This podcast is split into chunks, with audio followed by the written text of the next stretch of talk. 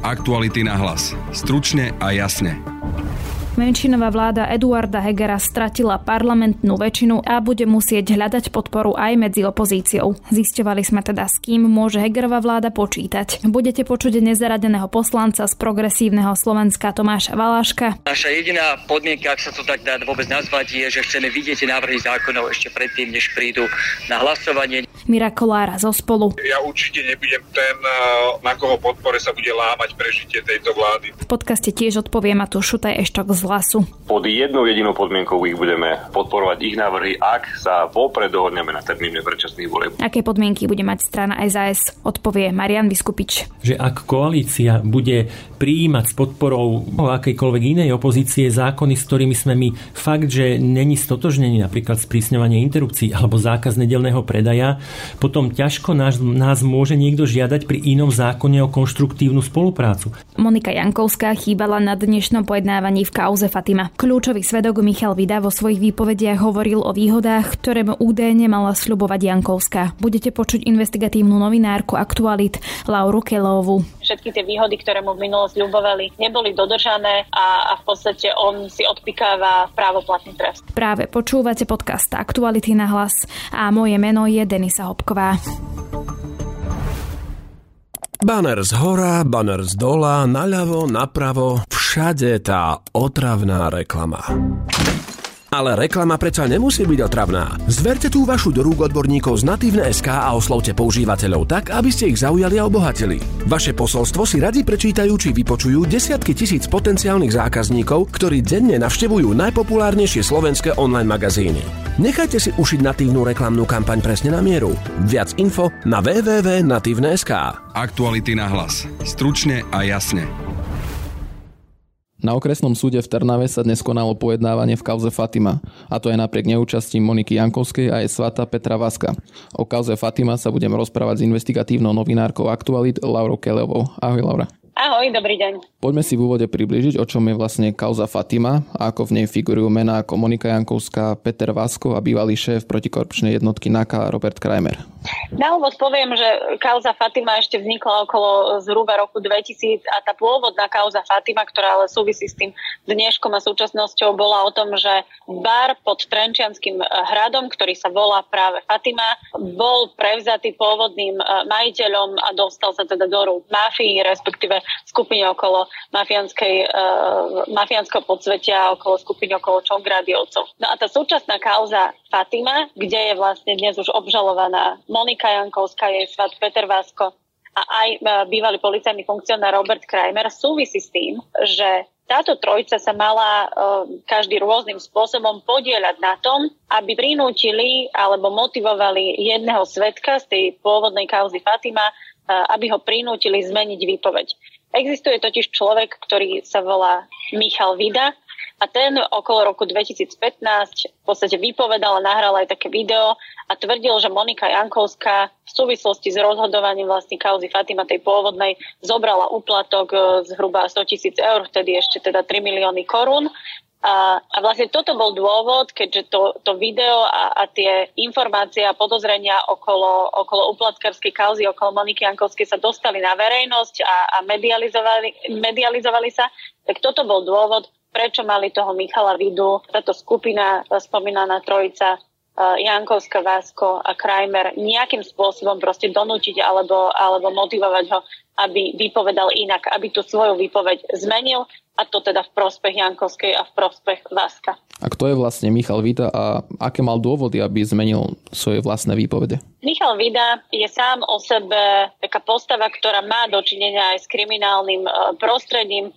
Dnes je odsúdený za inú teda trestnú činnosť, ale sám priznáva, že robil a páchal trestnú činnosť aj so spomínaným Petrom Vaškom. Čiže on bol v tom takom nejakom trenčianskom podsvetí, ak sa teda tak obrazne povedať, ale zároveň teda mal rôzne detailné informácie o dianí napríklad aj v tejto spomínanej kauze Fatima.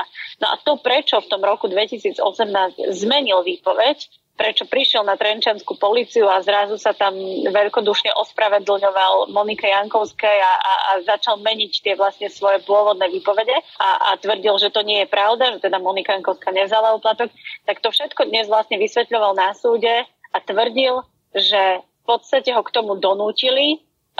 Na jednej strane mu sľúbili úplatok, konkrétne Peter Vaško mu sľúbil úplatok päťdesiat tisíc eur, dostal však len vraj päť tisíc eur a zvyšok nie.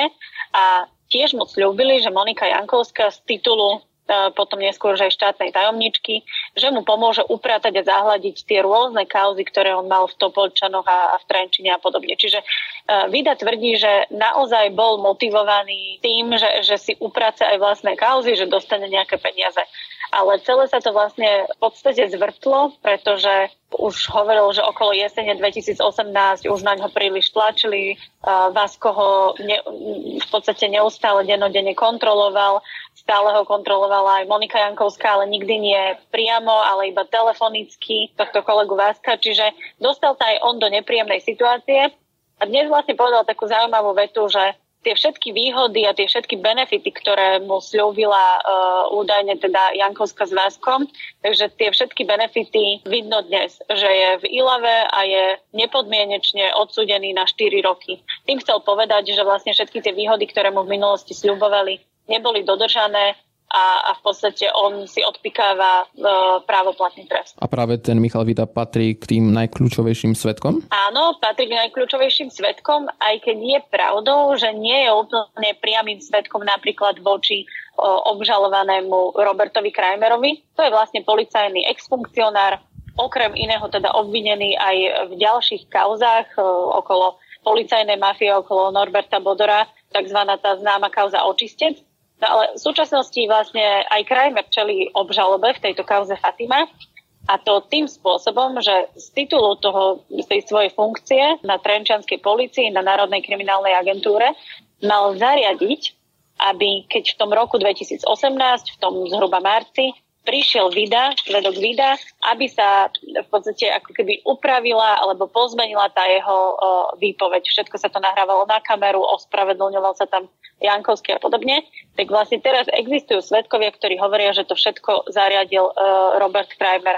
Bude vecou súdu, respektíve v tomto prípade samosudcu, či a komu vlastne uveria, či mu táto dôkazná situácia bude stačiť. Že, že vypovedajú o tom svedkovia, že sú tam k tomu nejaké listinné e, dôkazy. Takže to nie je ešte vôbec jasné, len pre dokreslenie. Dnes sa v podstate ešte len riadne otvorilo prvýkrát to hlavné pojednávanie, prečítala sa, e, prečítala sa obžaloba. Krajmer zatiaľ odmietol vypovedať, ale chce vypovedať neskôr a dnes teda sme mali možnosť počuť e, spontánnu výpoveď e, svedka Michala Vidu. Monika Jankovská sa dnes nezúčastnila pojednávania z dôvodu zdravotného stavu.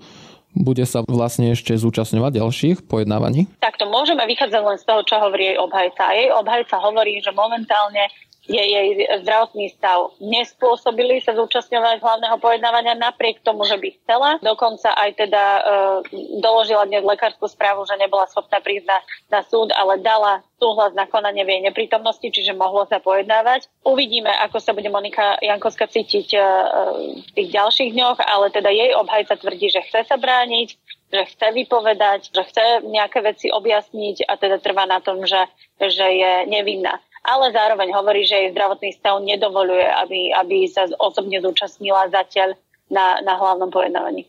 Pojednávanie bude teda pokračovať trinásteho októbra. Ako si spomínala, dnes to len celé začalo.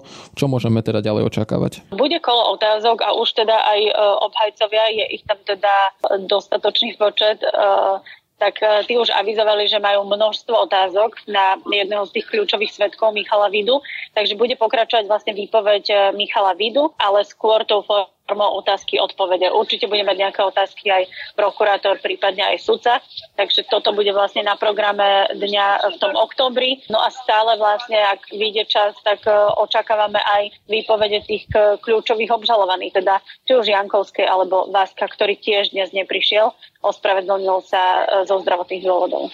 To bola investigatívna novinárka Aktualít Laura Kelöová. Ďakujem za rozhovor. Ďakujem aj ja, do počte.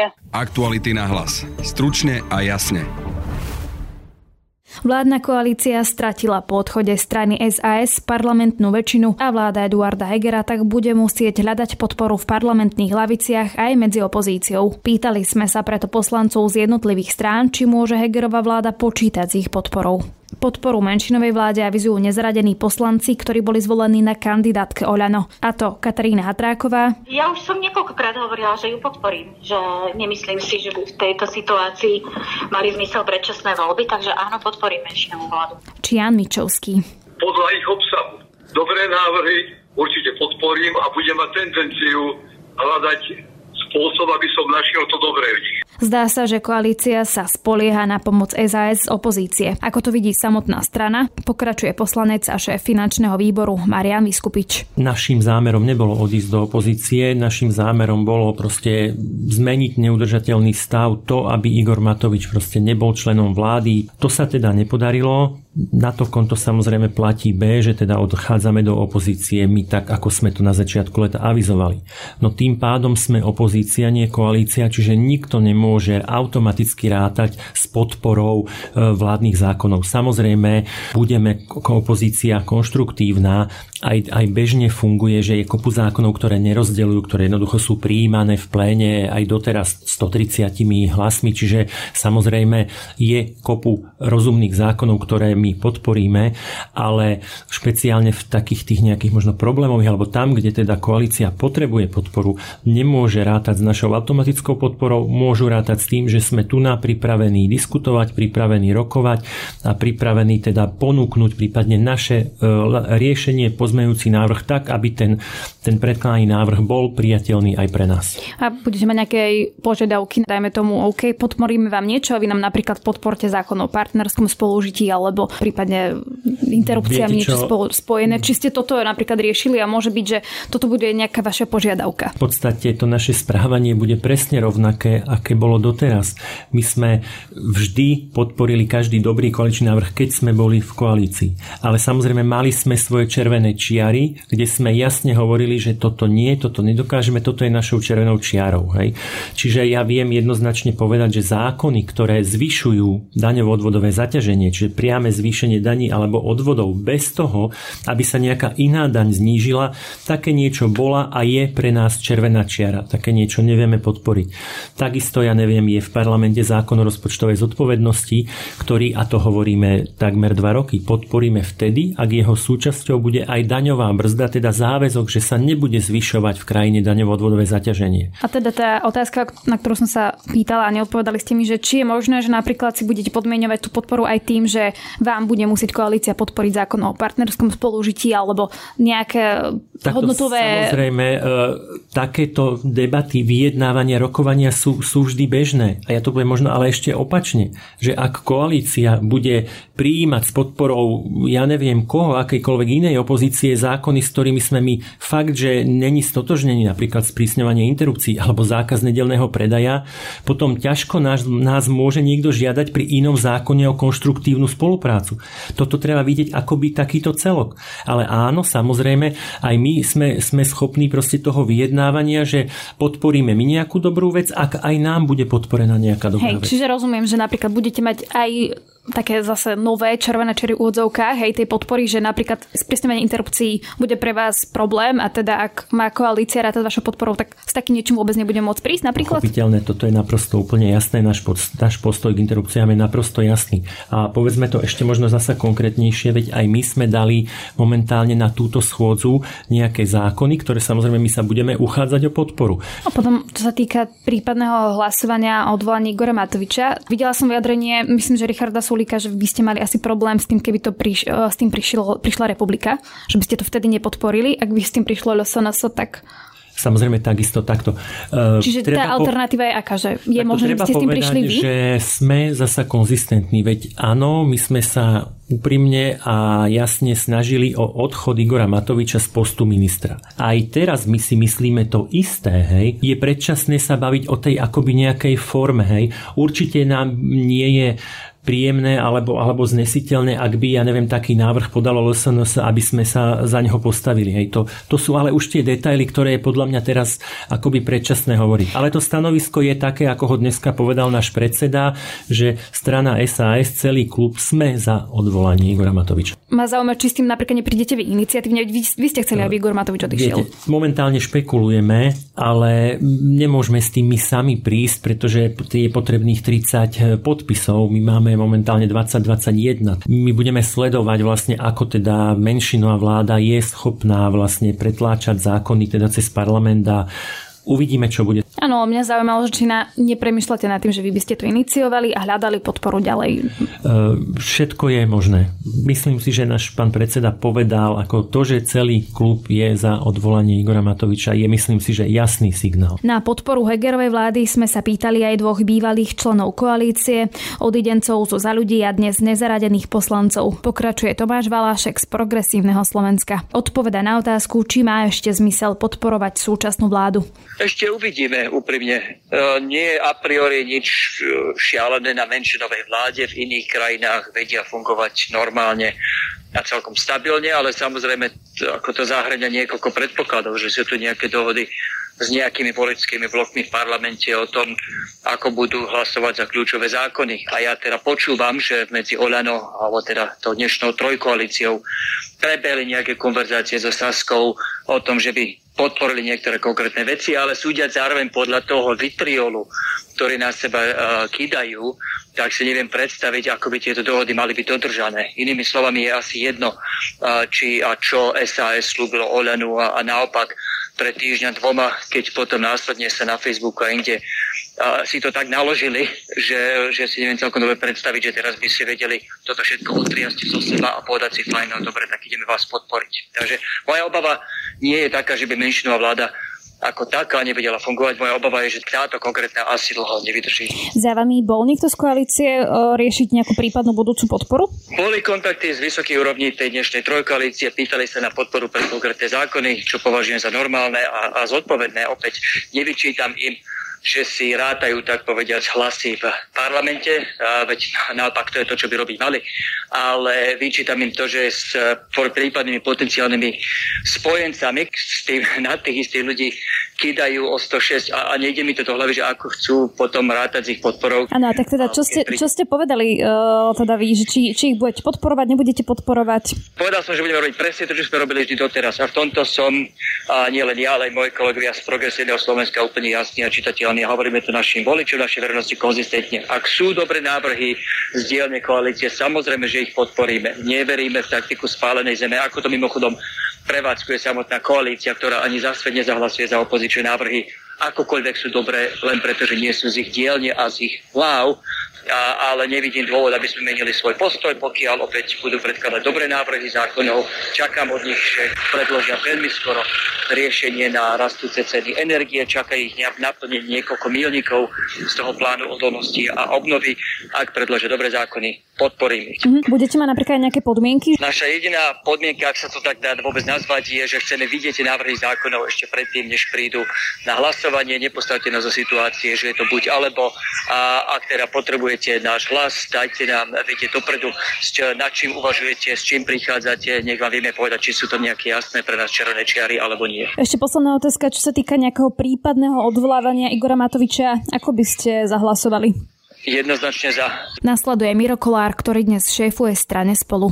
Ja si myslím, že ako treba tomu dať nejaký krátky čas, pretože my doteraz, alebo ja doteraz netuším, akým spôsobom chce Eduard Heger vládnuť, netuším s podporou, akých poslancov chce presadzovať zákony, čiže ja som zvedavý na tieto prvé, prvých pár týždňov septembrových, či tá vláda bude nejakým rozumným spôsobom schopná riešiť tie problémy, ktoré momentálne Slovensko riešiť potrebuje, to znamená inflácia, energetická kríza, problémy v zdravotníctve. Podľa toho uh, viem povedať, že či má zmysel tak túto agóniu predĺžovať alebo nie. Ak nebude schopný vládnuť, tak to naozaj nemá zmysel naťahovať jeden a pol roka. Čo sa týka vašej podpory, o, vy teda čo plánujete podporovať menšinovú vládu Eduarda Hegera v parlamente alebo nie? Netuším, akým spôsobom chce Eduard Heger vládnuť. Napriek tomu, že mu odišla jedna z koaličných strán, doteraz z uh, verejnosti nenaznačil, akým spôsobom chce a s kým chce vládnuť. Čiže ja určite nebudem ten, uh, o koho alebo na koho podpore sa bude lámať prežitie tejto vlády. Viete, ja som prvý človek, ktorý odišiel kvôli Matovičovi z vládnej koalície ešte vo februári dvetisícdvadsaťjeden, čiže ja naozaj ja nebudem pomáhať vláde, ktorej bude Igor Matovič.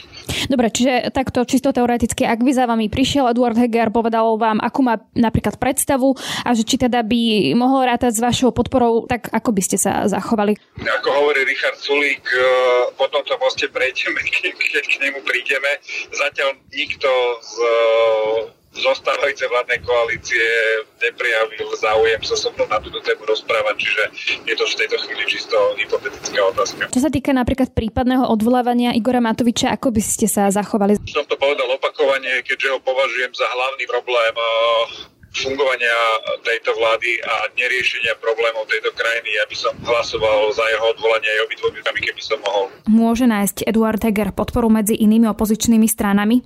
Pokračuje poslanec Matúš Šutaj-Eštok z Hlasu. Pýtal sa Marek Biro. Viete si predstaviť, že by ste zahlasovali za nejaké koaličné návrhy? Viem si to veľmi živo predstaviť v prípade, že sa vopred dohodneme na jasnom a čo najskôršom termíne predčasných volieb, tak Hlas je pripravený podporiť všetky rozumné návrhy, ktoré budú smerovať pre pomoc ľuďom a rovnako jedným dýchom odkazujem tejto vládnej koalícii, aby sa nespoliehala na to, že Hlas je bude robiť akúsi e, záložné, záložné riešenie, pretože pod jednou jedinou podmienkou ich budeme e, podporovať ich návrhy, ak sa vopred dohodneme na termíne predčasných volieb. Bez tejto dohody na predčasných voľbách s nami vôbec nemôžu rátať na aké, akomkoľvek e, zákone a, a podpore.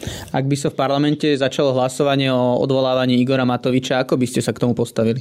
Určite tak, ako sme v minulosti prišli my v Hlase s návrhom na odvolanie Matoviča, aj sme si celú túto tortúru s týmto chorým človekom absolvovali. Sme pripravení odvolávať Igora Matoviča aj teraz, ale urobiť to takticky správne a nebudeme hrať opäť v strane es a es akúsi pomocnú ruku, ktorou chcú chytať tohto hada slovenskej politiky. Budete to aj iniciovať? Dohodneme sa v rámci opozície. Určite musíme takticky počkať na to, aby ministri, ktorí sú aktuálne v demisii, aj skončili zo strany es a es, aby boli vymenovaní noví ministri, tak aby sme neumožnili kolegom z es a es návrat späť do vlády, keď si povedia, že my za nich odvolávame Matoviča, oni môžu späť veselo pokračovať vládnej koalície. Budete to potom iniciovať, keď zistíte, že to, že to takto môže dopadnúť? Že sa Saska nevráti do koalície? To môže byť debata. Viete, máme jedenásť poslancov, jedenásť hlasov, potrebujete tridsať podpisov pod odvolávanie ministra, takže musíme sa v tej opozícii navzájom s kolegami baviť a dohodnú sa na postupe, pretože sami to urobiť nevieme. es a es hovorí o tom, že je ochotná odvolať Igora Matoviča, takže budete v tomto s nimi spolupracovať? Ja si neviem predstaviť, veľmi dobre spolupracuje es a es, ale tak v opozícii si nevyberáte, s kým ste, ale sa tam nachádzate. Ak si es a es uvedomuje, že my nebudeme pomáhať im v návrate do vládnej koalície, ale že to odvolanie Matoviča má byť odvolanie človeka, ktorý priniesol do slovenskej politiky najväčšie zlo, tak v tom prípade pokojne to môže byť aj za es a es, aj so Smerom a aj s nejakými odidencami, ktorí tam aktuálne sú. Nasleduje Martin Beluský z el es en es. Opäť sa pýtal Marek Biro. My zákony rozdeľujeme nie na koaličné a opozičné, my zákony rozdeľujeme na dobre a zlé, čiže tak ako vždy doteraz, tak aj, aj v budúcnosti, keď príde dobrý návrh, bez ohľadu na to, kto ho navrhne, ho podporíme, keď bude ten návrh zlý, tak ho nepodporíme, čiže Nie je, nám, nie je pre nás dôležité, či to podporuje, či to navrhuje menšinová vláda alebo opozícia alebo hoci kto iný. Prišiel za vami niekto rokovať o tom, že by chcel podporu nejakých dôležitých zákonov z koalície? Zatiaľ nie. Na dnešnom podcaste spolupracovali Matej Ohrablo, Marek Biro a Adam Oleš. Od mikrofónu sa lúči a pekný deň želá Denisa Hopková. Aktuality na hlas. Stručne a jasne.